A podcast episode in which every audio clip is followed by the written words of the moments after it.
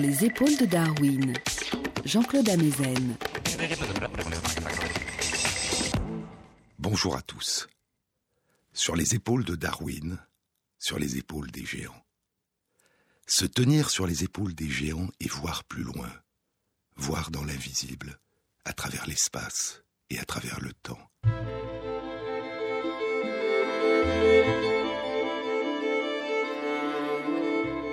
Découvrir que ce monde est plus riche, plus beau et plus vaste encore que ce que nous pouvons appréhender. Nous sommes tellement enfermés dans l'univers de nos propres sens, dit le biologiste Timothy Goldsmith, que nous avons une très grande difficulté à envisager une autre vision du monde que la nôtre. Et pourtant, ajoute-t-il, et pourtant la réalité que nous percevons n'est qu'une réalité parmi d'autres. Nous admirons la splendeur des fleurs, leurs couleurs, leurs formes, leurs textures, leurs parfums, mais nous ne distinguons ni la richesse ni la beauté des motifs que dessinent leurs couleurs et leurs reflets ultraviolets, ni la richesse, ni les nuances, ni la diversité de la plupart des substances volatiles qui composent leurs parfums. C'est aux abeilles, disait Karl von Frisch, c'est aux abeilles et non à nous que s'adressent les parfums et les couleurs des fleurs.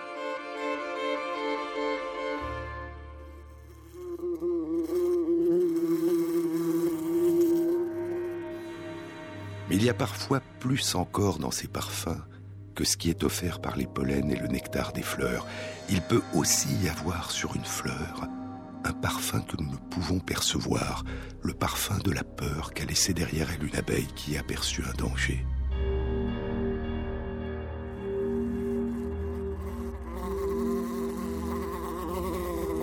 Il y a près d'un an, en novembre 2012, une étude était publiée dans la revue Animal Behavior par une équipe de l'Institut de recherche sur la biologie des insectes du CNRS à Tours, en collaboration avec une équipe de San Urbano Almeria en Espagne. Les chercheurs avaient étudié des abeilles appartenant à quatre espèces d'abeilles qui vivent en société. Elles appartiennent toutes à la famille des apidés. Il s'agit d'Apis mellifera, l'abeille à miel de nos régions, Apis dorsata et Apis florea qui vivent en Chine, et des bourdons, Bombus terrestris de nos régions. Ils avaient comparé leur comportement à celui des abeilles appartenant à trois espèces qui ont un mode de vie solitaire. Eucera de la famille des apidés, et Panurgus de la famille des andrénidés qui vivent toutes deux en Espagne, et Nomia strigata de la famille des alictidés qui vit à Singapour. L'étude avait été réalisée en Espagne, en Australie, à Singapour et en Chine, et les fleurs que visitent ces différentes abeilles dans ces différentes régions du monde ne sont pas les mêmes. Sur différents sites dans tous ces pays, les chercheurs ont pris au hasard certaines abeilles pendant qu'elles visitaient une fleur et les ont saisies délicatement avec une pince sans les blesser pendant 2 à 10 secondes, puis les ont relâchées. Il y avait sur chaque site des fleurs sur lesquelles une abeille avait été saisie par un chercheur et des fleurs de la même espèce où aucune abeille n'avait été attaquée.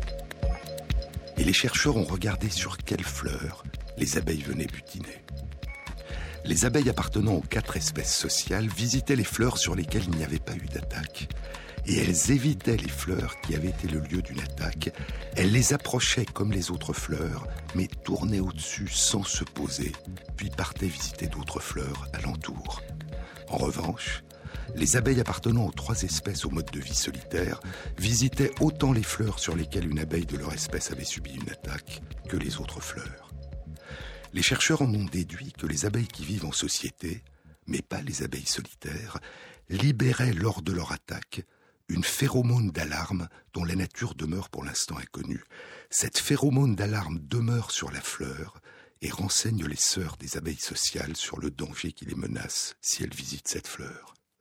Et ainsi, les abeilles sociales perçoivent et mémorisent non seulement les couleurs, la texture, la forme, les motifs colorés des fleurs et le parfum de leur pollen et leur nectar, elles perçoivent et mémorisent aussi l'odeur de la peur de leurs sœurs, qui marquent les fleurs qui peuvent abriter un prédateur ou autour desquelles rôde un prédateur. Mais il y a plus encore.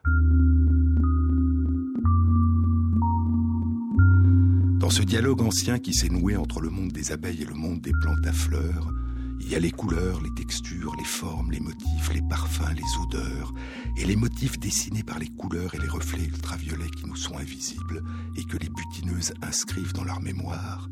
Mais il y a aussi les charges électriques des fleurs, ces champs électriques sur les fleurs qui nous sont invisibles et que perçoivent et mémorisent certaines au moins des abeilles.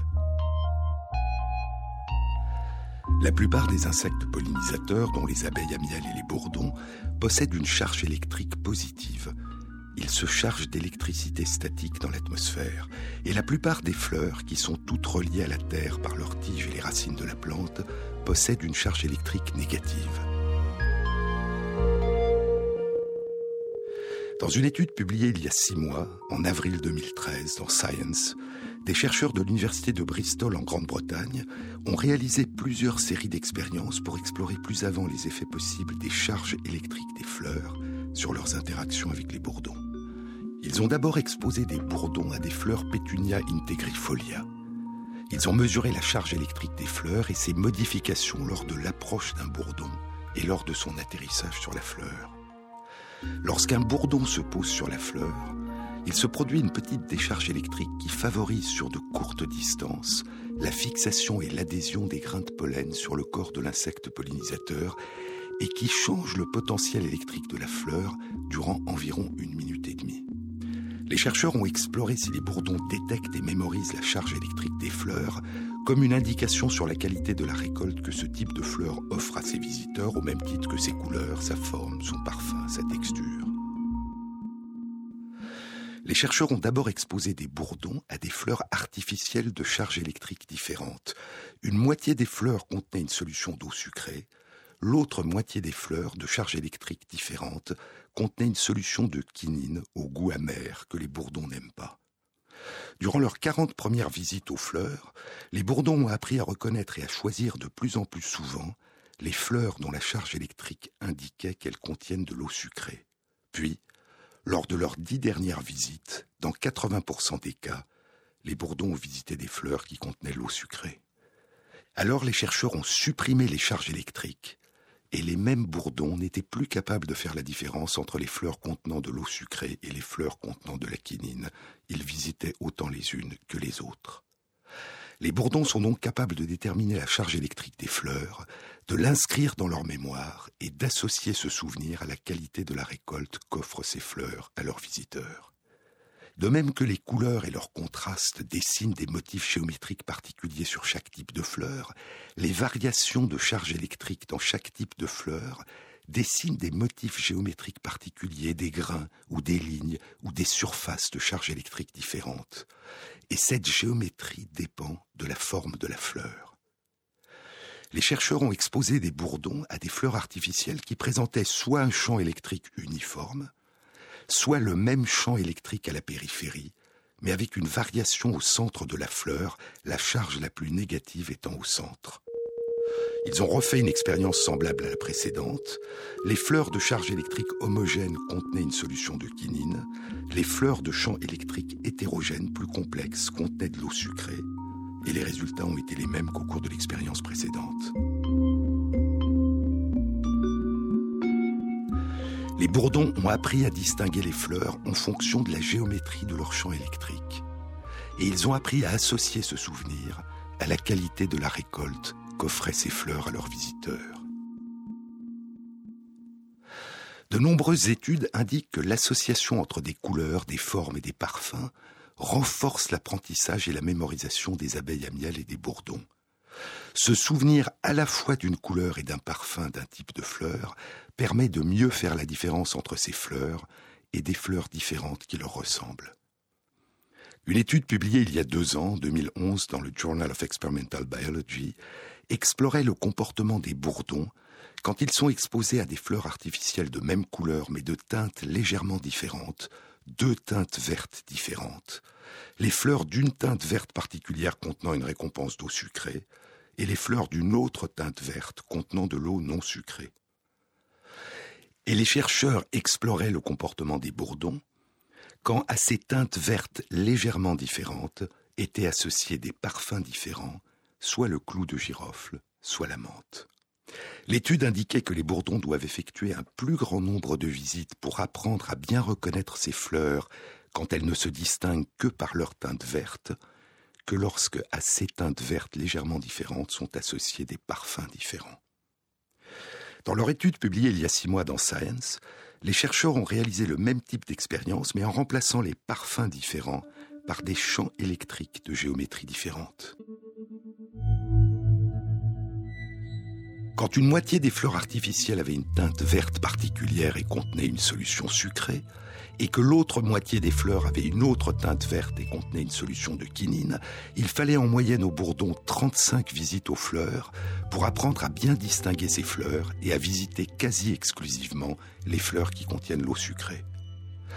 Quand les chercheurs ont associé à l'une des teintes vertes un champ électrique uniforme et à l'autre teinte verte un champ électrique de géométrie plus complexe, 24 visites aux fleurs ont suffi au bourdon pour apprendre à bien distinguer ces fleurs et à visiter quasi exclusivement les fleurs qui contiennent l'eau sucrée.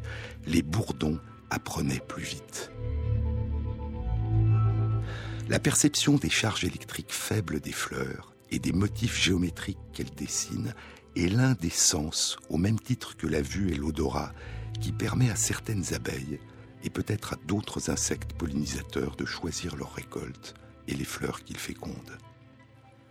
Un même paysage, un champ de fleurs, révèle des dimensions nouvelles en fonction des différents êtres qui le parcourent. Pour les bourdons, en plus des formes, des couleurs de l'arc-en-ciel et des molécules odorantes, il y a la palette des couleurs et des reflets ultraviolets et la palette des motifs des charges électriques des fleurs.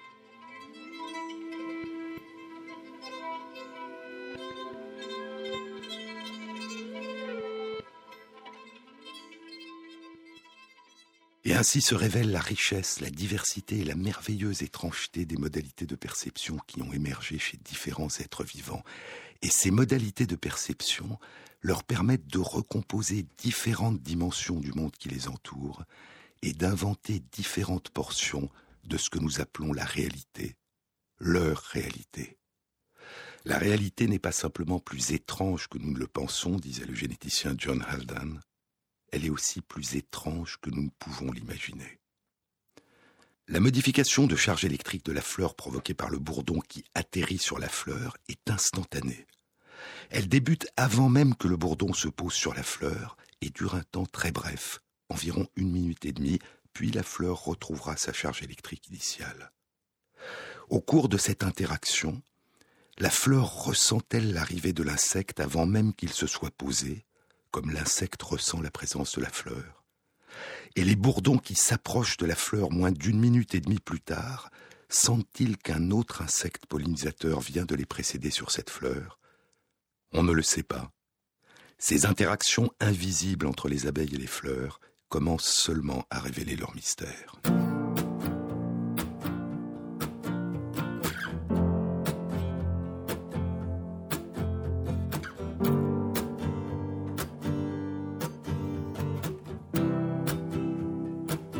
La dernière fois qu'on nage. Une chose est sûre, me dit toujours Peggy. On ne le sait pas. La dernière fois qu'on nage, une chose est sûre,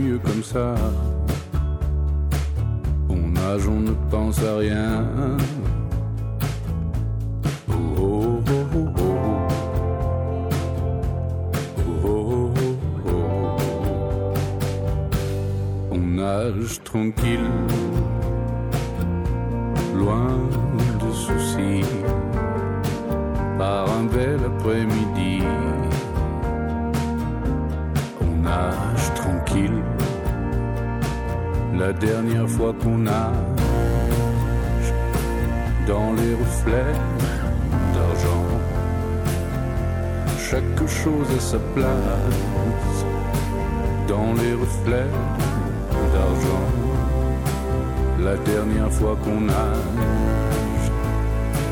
une chose sûre, me dit toujours Peggy, on ne le sait pas. Oh, oh, oh, oh. oh, oh, oh,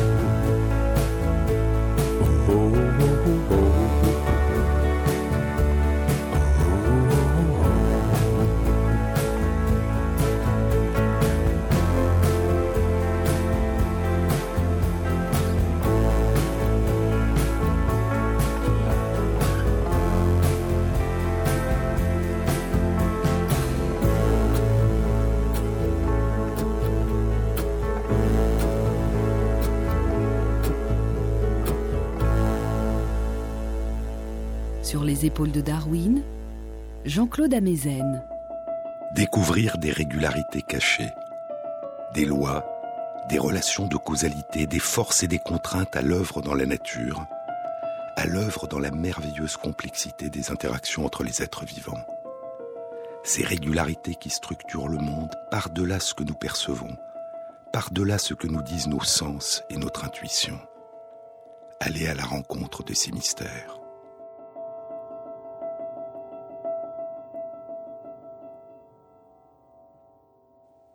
Je vous avais dit dans une précédente émission que l'une des toutes premières modélisations mathématiques des phénomènes d'oscillation continuelle entre des populations de prédateurs et des populations de leurs proies avait été publiée de manière indépendante en 1925 par le mathématicien américain Alfred Lotka et en 1926 dans la revue Nature par le physicien et mathématicien italien Vito Volterra.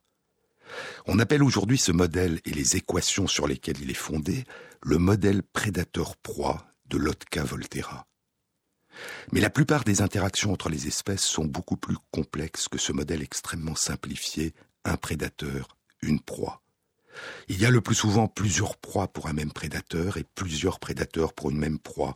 Il peut y avoir compétition de plusieurs prédateurs pour les mêmes proies. Le prédateur d'une proie peut être lui-même la proie d'autres prédateurs. Et il y a beaucoup d'autres types d'interactions entre les espèces, coopération, symbiose, qui exercent d'autres effets. Les espaces dans lesquels vivent ces animaux ne sont pas homogènes, mais fragmentés en niches écologiques avec des endroits plus protégés que d'autres, et les animaux peuvent migrer, se déplacer. Mais une partie des dimensions essentielles du monde vivant nous échappe si nous ne prenons pas en compte la richesse de la vie intérieure des animaux, la richesse de cette vie intérieure qui brille en eux et qui joue un rôle si important dans leur comportement. La peur que provoque la présence des prédateurs peut avoir un effet beaucoup plus important sur les populations de leurs proies que le seul nombre de proies tuées par les prédateurs. L'hypothèse d'un effet sur la mortalité et la capacité de reproduction des proies due à leur peur du prédateur avait été proposée depuis plus d'un demi-siècle par certains théoriciens. Durant les sept dernières années, quelques études ont commencé à explorer cette question, et je vous avais dit que l'une des études les plus étonnantes et les plus rigoureuses dans ce domaine avait été publiée il y a un peu moins de deux ans, en décembre 2011, dans Science. Elle avait été réalisée par deux équipes canadiennes de chercheurs pendant plus de quatre mois, sur de petites îles de la Colombie-Britannique au Canada. Dans ces petites îles résident toute l'année à l'état sauvage de petits passereaux qu'on appelle en anglais des song sparrows, des moineaux chanteurs, les bruants chanteurs de l'espèce Melospisa melodia. Les femelles pondent au moins deux fois par an à partir du printemps sur une période de plus de quatre mois. Et les chercheurs ont mis en évidence que les couples perdent au moins la moitié de leurs petits nés de ces deux couvées quelle peut être la part de la prédation directe Et peut-il y avoir un effet indirect dû à la peur des prédateurs? Comment faire la part des choses? Souvenez-vous. Les chercheurs ont protégé les nids construits par chaque couple d'oiseaux par des barrières électriques et des filets sur une surface de 16 hectares. Une surveillance continue par des caméras vidéo a permis de contrôler que tous les nids avaient été protégés d'attaques par des prédateurs. Des haut-parleurs installés à distance égale des nids, diffusait soit des appels de différents prédateurs de ces oiseaux, des ratons laveurs, des faucons ou des chouettes, soit des appels d'animaux qui ne font pas partie de leurs prédateurs, des oies, des phoques, des colibris. Et les résultats ont été les suivants. Il y a eu près de moitié moins d'oisillons devenus grands qui ont quitté le nid chez les couples exposés aux cris des prédateurs chez les couples qui étaient exposés aux seuls cris d'animaux qui ne sont pas leurs prédateurs. Une réduction sur un an de près de la moitié du nombre d'enfants qui deviendront adultes, un effet massif sur la taille de la population de ces moineaux chanteurs.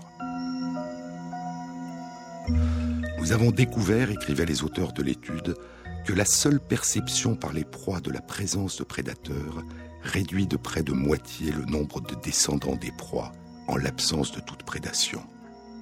Le coup de la peur, c'était le titre du commentaire qui accompagnait cet article.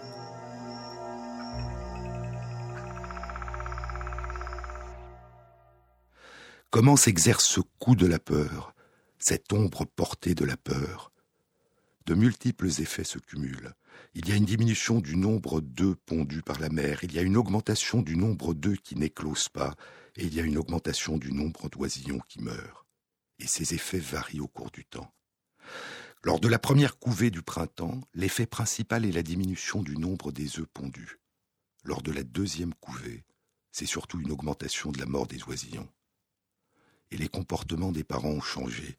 Les mères passent moins de temps à couver et plus de temps hors du nid, et les deux parents font moins de visites au nid pour réchauffer et nourrir les oisillons. Ces effets cumulés aboutissent à cette diminution de près de moitié du nombre des oisillons qui quitteront le nid. Et les chercheurs pensent que leur étude sous-estime l'importance de la diminution de la population causée par la seule perception de la présence des prédateurs. Il est en effet probable, disent-ils, que ces moins bonnes conditions de vie des oisillons retentiront sur leur capacité à survivre après leur sortie du nid, et sur leur fécondité à l'âge adulte, et il est possible que le stress des parents, cette peur prolongée durant une saison face à un danger qu'ils ne peuvent fuir, ait aussi des effets sur leur propre survie et leur fécondité ultérieure. En d'autres termes, l'effet des prédateurs sur la taille des populations de leurs proies est probablement très sous-estimé quand l'on ne prend en compte que la mortalité directement induite par les prédateurs. Et à l'échelle de l'évolution du vivant, une augmentation ou une diminution des capacités de perception des dangers et des réponses à la peur ont pu entraîner des modifications de dynamique des populations, voire des effondrements de populations, sans qu'il y ait eu obligatoirement une modification de la prédation. La peur des prédateurs pourrait avoir des conséquences indirectes particulièrement importantes, des effets en cascade sur les écosystèmes lorsque les proies sont impliquées dans un tissu de relations étroites, de coopération avec des espèces très éloignées, comme ces relations anciennes que tissent les abeilles avec les plantes à fleurs. Est-ce que la peur des prédateurs chez les abeilles peut retentir sur la fécondité et la propagation des plantes à fleurs? Sur les épaules de Darwin, sur France Inter.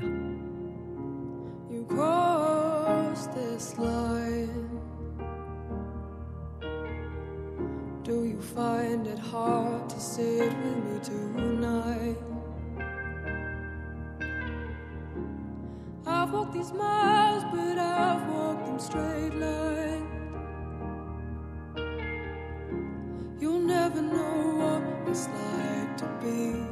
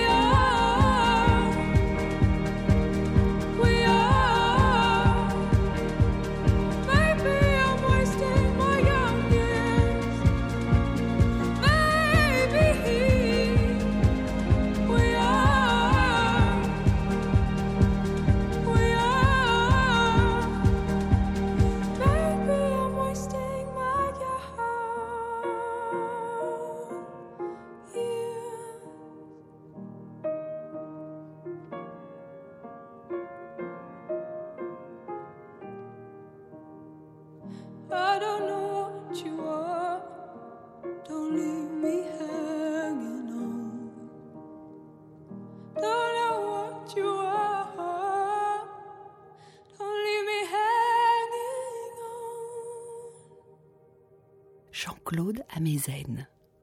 Il y a cinq ans, en 2008, une étude était publiée dans la revue Ecology. Elle explorait l'effet sur la pollinisation par des insectes de fleurs Rubus rosifolius de petites figurines artificielles ressemblant à un des prédateurs de ces insectes, des araignées crabes de la famille des Thomisidae. La peur de ce danger factice entraînait une diminution importante des visites des fleurs par les insectes pollinisateurs qui aboutissait à une diminution de moitié de la production de fruits par ces fleurs et à une diminution de près de moitié de la production de ces graines. Il y a un mois, en septembre 2013, une étude était publiée dans PLOS ONE par des chercheurs de l'Académie des sciences et de l'Université d'agriculture du Yunnan à Kunming, en Chine, en collaboration avec James Nie de l'Université de Californie San Diego aux États-Unis. Je vous ai déjà parlé de James Nie. C'est le chercheur qui, il y a trois ans, en 2010, a identifié chez Apis mellifera, l'abeille à miel de nos régions, l'effet du signal stop, du signal n'y allez pas, les petits coups de tête que donne à une danseuse, une butineuse qui a rencontré un danger sur les fleurs dont la danseuse est en train de vanter les splendeurs. Et ce signal stop interrompt la danse. L'étude publiée il y a un mois explorait l'effet de la peur des prédateurs sur des abeilles à miel asiatiques, Apis serrana. Parmi les prédateurs importants d'Apis serrana, il y a les frelons asiatiques de la famille Vespa, dont Vespa velutina et Vespa tropica qui est quatre fois plus gros que Vespa velutina. C'est le petit frelon asiatique Vespa velutina nigritorax qui a, il y a une dizaine d'années, gagné la France en provenance de Chine probablement de Shanghai. Dans les colonies de Vespa velutina, l'hiver venu, toutes les ouvrières meurent. Et la reine, après avoir été fécondée, s'endort, se réveillant au printemps et fondant alors une nouvelle colonie. Et c'est probablement une ou quelques reines endormies qui ont gagné par bateau notre pays.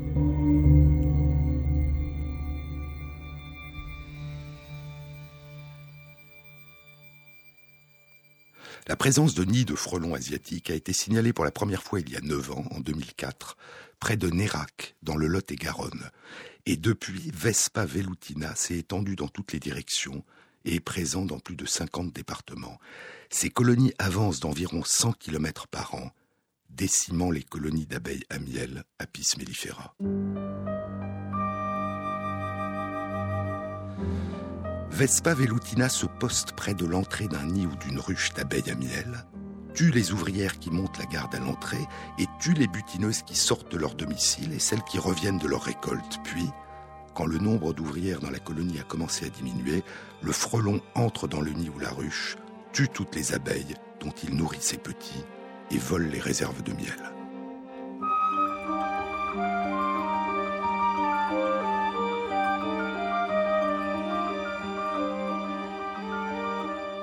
Les abeilles à miel Apis mellifera de nos régions sont sans défense contre ces frelons.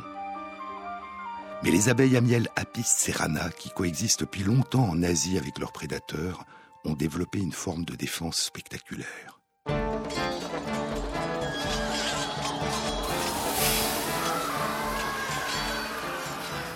Au Moyen Âge, les soldats des châteaux forts assiégés se défendaient en versant du haut de leurs remparts de la poix et de l'huile bouillante sur leurs assaillants.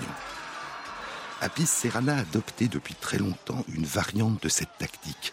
Les abeilles ouvrières se transforment elles-mêmes en huile bouillante.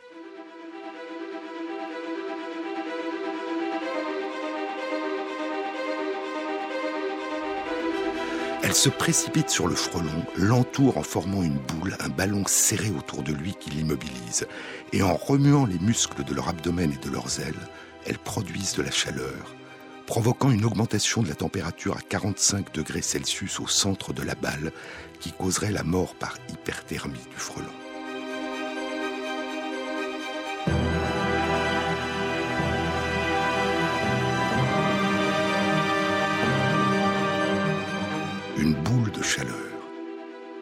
Jusqu'il y a peu, on pensait que la mort était due uniquement à la chaleur, mais une étude récente suggère qu'en plus de la chaleur, les abeilles piquent le prédateur prisonnier de la boule vivante et injectent leur venin dans le frelon. Les frelons asiatiques Vespa tropica sont, je vous le disais, quatre fois plus gros que les frelons asiatiques Vespa velutina. Et l'étude publiée il y a un mois indique que les abeilles à miel asiatiques, Apis serrana, répondent à ces deux prédateurs de manière proportionnée. Les boules de chaleur qu'elles forment autour du gros frelon Vespa tropica contiennent quatre fois et demi plus d'abeilles que les boules de chaleur qu'elles forment autour du petit frelon Vespa velutina. En moyenne, 250 à 300 abeilles pour le gros frelon et 50 à 70 abeilles pour le petit frelon. Les frelons Vespa tropica et Vespa velutina n'attaquent pas seulement les abeilles Apis serrana aux abords de l'entrée de leur nid ou de leur ruche, ils les attaquent aussi sur leur lieu de récolte, fondant sur elles et les capturant. Pour explorer l'effet de la peur de ces frelons sur le comportement des butineuses Apis serrana, les chercheurs ont réalisé différentes expériences. Ils ont appris à une cinquantaine de butineuses, qu'ils ont marquées individuellement à l'aide de petites taches de couleur, à se nourrir sur de petits réservoirs contenant un liquide dont la concentration en sucre était de 30%. Puis ils ont placé à côté de certains réservoirs soit rien, soit un papillon inoffensif, soit un petit frelon Vespa velutina, les insectes étant attachés par un petit fil à 10 cm au-dessus du réservoir. Les frelons ne pouvaient attaquer les butineuses, mais ils étaient présents. Les butineuses choisissent alors beaucoup plus souvent de se nourrir dans les réservoirs où le frelon n'est pas présent. Mais habituellement dans la nature, le danger n'est pas uniquement dû à la présence d'un seul type de prédateur, mais de nombreux prédateurs présentant des dangers d'importance différente avec d'autres butineuses, les chercheurs ont placé près des réservoirs contenant de l'eau sucrée à 30%, soit rien, soit un papillon inoffensif, soit un petit frelon Vespa velutina, soit un gros frelon Vespa tropica. Dans ces conditions, les butineuses choisissent beaucoup plus souvent de se nourrir dans les réservoirs où le frelon n'est pas présent que dans les réservoirs où il est présent, mais plus souvent dans les réservoirs où le petit frelon est présent, que dans ceux où le gros frelon est présent. Puis avec d'autres butineuses encore, les chercheurs ont fait varier la concentration de sucre présent dans le liquide des réservoirs. Ils ont placé des cartons de couleurs différentes sous des réservoirs contenant des concentrations différentes de sucre, soit 15%, soit 30%, soit 45% de sucre. Les abeilles visitent d'autant plus souvent les réservoirs qu'ils contiennent une concentration importante de sucre. Puis les chercheurs ont rendu le choix des butineuses plus difficile. Ils placent des frelons près des réservoirs qui contiennent le plus de sucre. Ils ne placent pas de prédateurs près des réservoirs qui contiennent 15% de sucre. Ils placent le petit frelon près des réservoirs qui contiennent 30% de sucre. Et ils placent le gros frelon près des réservoirs qui contiennent le plus de sucre, 45% de sucre. Les butineuses évitent les réservoirs contenant 45% de sucre où est présent le gros frelon. Elles visitent beaucoup plus souvent le réservoir contenant 15% de sucre où il n'y a pas de prédateur, mais elles visitent autant qu'avant le réservoir contenant 30% de sucre où est présent le petit frelon. D'une manière globale, l'étude indique que la présence d'un prédateur entraîne en moyenne une diminution des visites de réservoirs de nourriture de 55 à 80% et pour les butineuses qui continuent néanmoins leur visite, une diminution du temps de visite de 20 à 30% Mais il y a un autre effet de la peur qui résulte de l'effet exercé par les butineuses sur l'ensemble de la colonie. Les butineuses reviennent à la ruche et recrutent, ou pas, par leur danse frétillante, leurs sœurs sur le lieu de récolte. Lorsqu'il n'y a aucun prédateur présent, que tous les réservoirs sont sans danger et emplis d'eau sucrée à 30%, le nombre de butineuses qui viennent sur ce lieu est trois fois et demi plus important que le nombre initial de butineuses que les chercheurs ont soumis à l'apprentissage. Si 50 butineuses ont appris à reconnaître ces réservoirs, elles attireront 125 sœurs vers ce lieu et ce seront au total 175 butineuses qui se mettront à récolter. Mais le résultat le plus intéressant est le suivant. Lorsque les concentrations de sucre varient dans les réservoirs, 15%, 30%, 45% de sucre, et qu'il n'y a pas de danger au réservoir qui contient 15%, et qu'il y a un petit frelon près des réservoirs contenant 30% de sucre et un gros frelon près des réservoirs contenant 45% de sucre, les colonies ne se comportent pas comme les butineuses individuelles qui ont été marquées avec des couleurs. Souvenez-vous. Les butineuses évitent les réservoirs contenant le plus de sucre et où le gros frelon est présent, visitent beaucoup plus souvent le réservoir contenant 15% de sucre où aucun prédateur n'est présent, mais elles visitent autant qu'en l'absence de prédateur le réservoir contenant 30% de sucre où est présent le petit frelon.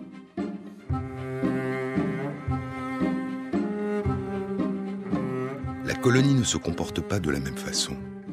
Elle n'envoie pas de butineuses naïves vers le réservoir le plus dangereux, elle n'envoie pas de butineuses naïves vers le réservoir moins dangereux, et elle envoie très peu de butineuses naïves vers le réservoir sans danger. Il y a un recrutement extrêmement faible, y compris vers les lieux de récolte sans danger. La conclusion est que si individuellement les butineuses qui ont appris que certains réservoirs étaient sans danger vont les visiter beaucoup plus souvent que les autres, elles ne recrutent pas leurs sœurs vers ces réservoirs sans danger. Elles ne dansent probablement pas les louanges de ces sites, pourtant sans danger. Donnent-elles des coups de tête, le signal stop, n'y allez pas, aux danseuses qui indiqueraient la direction, la distance et la qualité de ces sites L'étude n'a pas exploré cette question. Toujours est-il que le fait qu'il y ait dans la région un danger n'empêche pas les butineuses de continuer à faire leur récolte, mais inhibe leur envie d'appeler leurs sœurs à participer à la récolte. Dit autrement, si les butineuses ont découvert un lieu de récolte sans danger dans un environnement où rôde le danger, elles continueront à récolter, mais ne recruteront pas leurs sœurs. La peur ressentie par les butineuses retentit indirectement sur la colonie.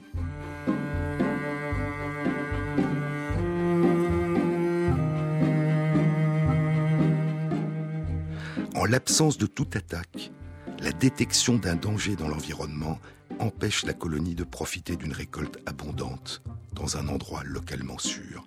Un compromis s'instaure, les butineuses s'exposent mais n'exposent pas la colonie, la récolte sera moins abondante et les fleurs seront moins fécondées. La peur du prédateur chez les abeilles a des effets sur la propagation des plantes à fleurs. La peur des abeilles a des effets sur l'écosystème qu'elle tisse avec les plantes à fleurs. Très au-delà des résultats des équations du modèle prédateur-proie de Lotka-Volterra, la peur et les conséquences de cette peur sur les communications entre individus qui composent une colonie modèlent certains écosystèmes, et la peur du frelon, chez les abeilles à miel, comme un écho lointain mais puissant, retentit sur la fécondité et la propagation des fleurs.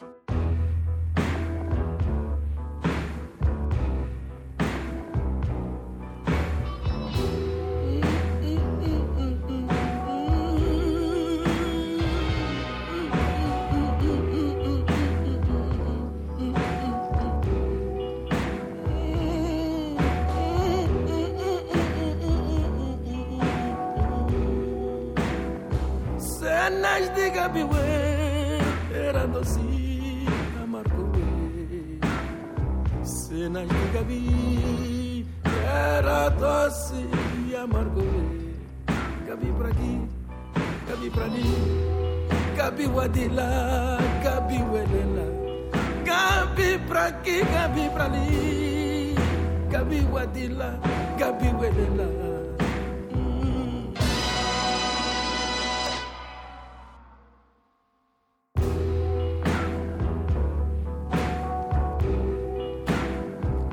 desde então a recordar, agindo pela nação, o aleia, conta o azona cabulé, gabi ué, gabi. Cambadia, já ulu, angola, gabi, já, Cambadia, já ulu, Mangolá, gabi.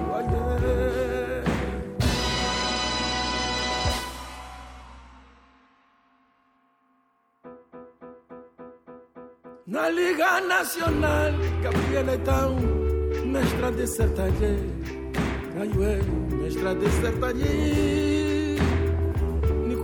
cambo até a causa da nação Gabi. Gabi, Gabi leitão uma foi? Gabi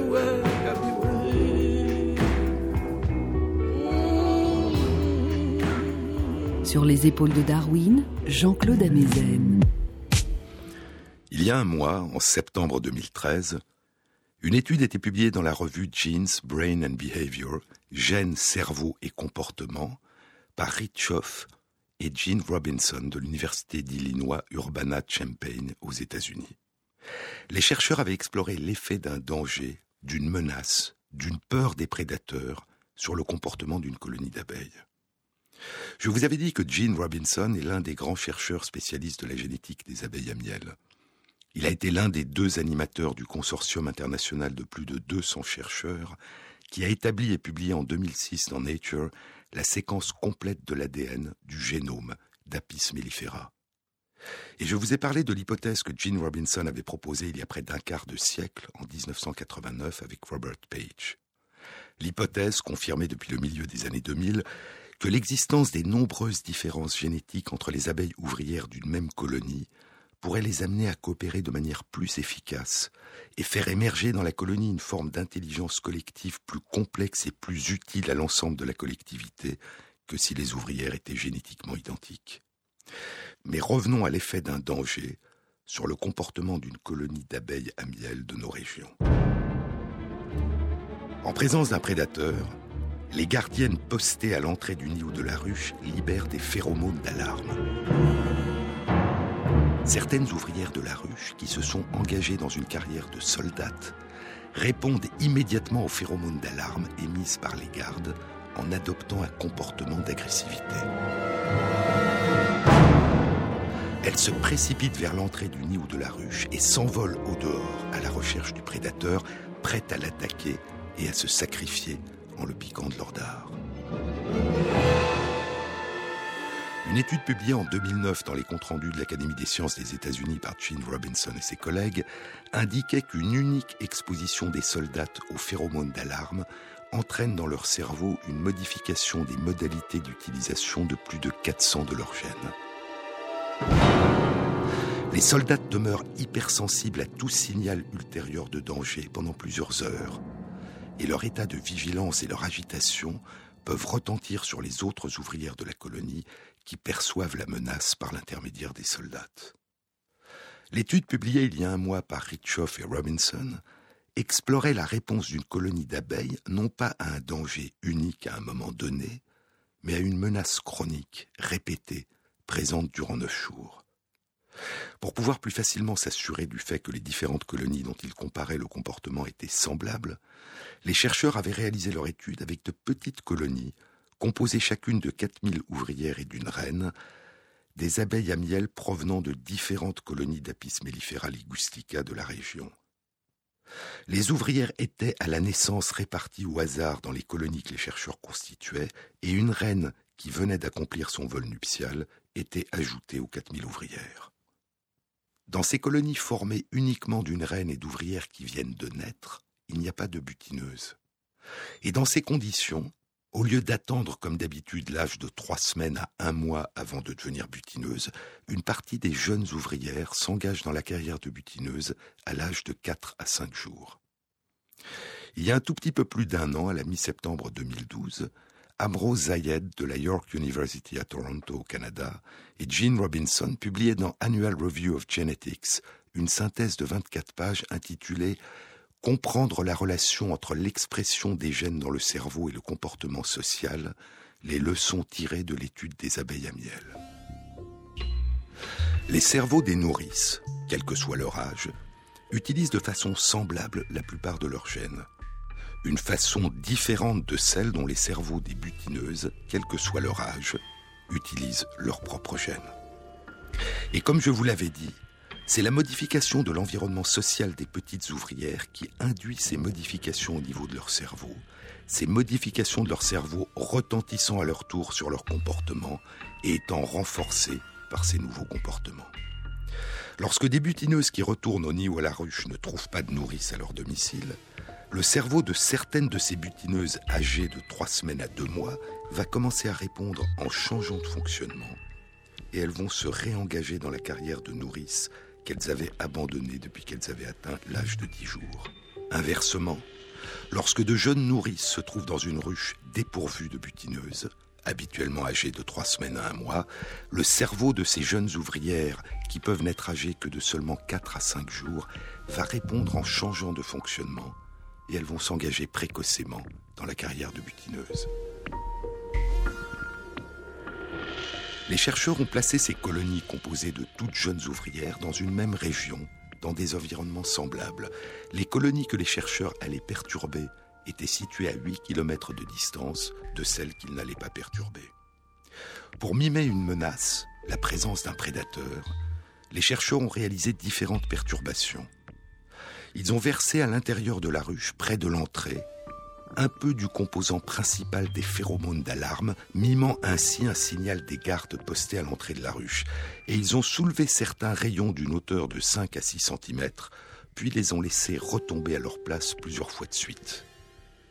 Ces perturbations étaient répétées du troisième jour au huitième jour dans une moitié des colonies. Le neuvième jour, toutes les colonies, celles qui avaient été exposées à un danger par les chercheurs et les autres, ont été soumises à une menace. Les chercheurs ont agité devant l'entrée de chaque ruche une petite pièce de tissu imbibée du composant principal de la phéromone d'alarme, et ils ont frappé le toit de la ruche avec une brique de manière répétée durant une trentaine de secondes, mimant ainsi la présence d'un prédateur. L'étude indique qu'une exposition chronique pendant une semaine à une menace diminue l'agressivité des soldats face à une nouvelle menace. Les colonies qui avaient été perturbées durant une semaine ont envoyé beaucoup moins de soldats à l'entrée et au dehors que les colonies qui n'avaient pas été perturbées. L'exposition chronique à un danger diminue la réponse de combat face à un nouveau danger, du moins dans ces petites colonies composées de très jeunes ouvrières. L'étude indique que les cerveaux des soldats des colonies exposés à un danger chronique et les cerveaux des soldats des colonies qui n'avaient pas été perturbés n'ont pas, en réponse à la menace du neuvième jour, le même profil d'utilisation de leur gènes. Le cerveau des soldats ne répond pas à l'alarme de la même façon quand il s'agit de la première exposition à un danger collectif et quand cette exposition a été précédée d'un stress chronique pendant une semaine. Dit autrement, une exposition chronique répétée au danger modifie le fonctionnement du cerveau des soldats d'une manière qui affecte leur réponse à un danger ultérieur. Et dans les colonies exposées de manière chronique au danger, le nombre de butineuses qui partent récolter est beaucoup moins important que dans les colonies dont la vie a été paisible. Tout se passe comme si l'exposition à un stress chronique conduisait à une diminution globale de l'activité des ouvrières, aussi bien les soldates que les butineuses, comme si les abeilles coupaient leur relation avec le monde extérieur, aussi bien en matière de défense qu'en matière de récolte. Une réponse qui ressemble à ce qui constitue chez nous un état dépressif qu'une peur ou un harcèlement chronique peuvent provoquer. Je vous avais parlé dans une précédente émission de cette étude publiée il y a deux ans, durant l'été 2011, dans la revue Current Biology, qui révélait chez les abeilles à miel l'existence de ce qu'on appelle un biais cognitif. Devant une situation incertaine, dont elles ne peuvent déterminer clairement si elle annonce un événement agréable ou un événement désagréable, les petites butineuses auront tendance à s'engager si elles n'ont pas vécu un peu avant de situations de stress, et elles auront tendance à ne pas s'engager si elles ont vécu un peu avant une situation de stress qui mime la menace d'un prédateur.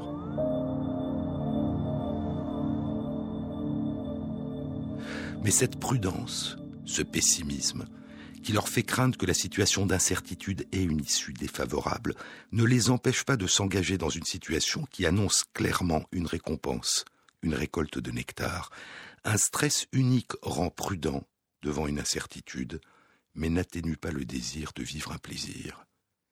Et je vous avais dit que cette étude était, pour l'instant, le plus loin qu'on était allé dans l'identification de ce qui suggère que les petites abeilles à miel ressentent des émotions. Mais ce qu'indique l'étude de Richoff et Robinson, c'est qu'une exposition chronique au stress et au danger entraîne une peur diffuse, qui se manifeste par un refus plus général de s'engager, comme un engourdissement, une angoisse, une crainte qui conduit à une forme de paralysie. La perception d'un danger et la peur sont extrêmement utiles dans le monde animal lorsqu'elles surviennent sur un temps court. Elles permettent de se cacher, de fuir ou de se défendre. Mais lorsque la peur se prolonge et qu'il n'est pas possible d'échapper à la sensation de danger, quand on ne peut que continuer à la ressentir et à la vivre jour après jour, alors la peur, l'angoisse, l'anxiété ont un effet destructeur. C'est vrai pour de très nombreux animaux, comme c'est vrai pour nous. La peur permanente use le corps et l'esprit.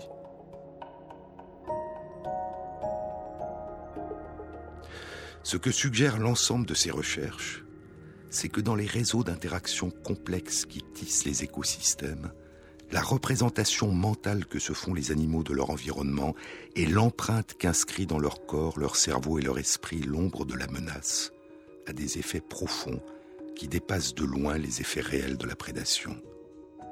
Et ainsi, la survie des abeilles et la propagation des plantes à fleurs dépendent aussi pour une part importante des représentations mentales que se font les abeilles de la quiétude ou de la menace de leur environnement.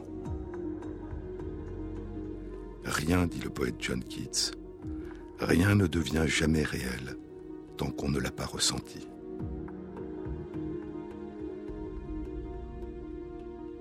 Ce qui nous est invisible, les émotions vécues et ressenties par les petites abeilles, ne modifie pas seulement une partie de leur réalité. Elle modifie aussi la réalité de leur comportement collectif. Elle modifie aussi la réalité de leurs relations anciennes avec les fleurs. Et leurs émotions retentissent sur la fécondité et la propagation des plantes à fleurs.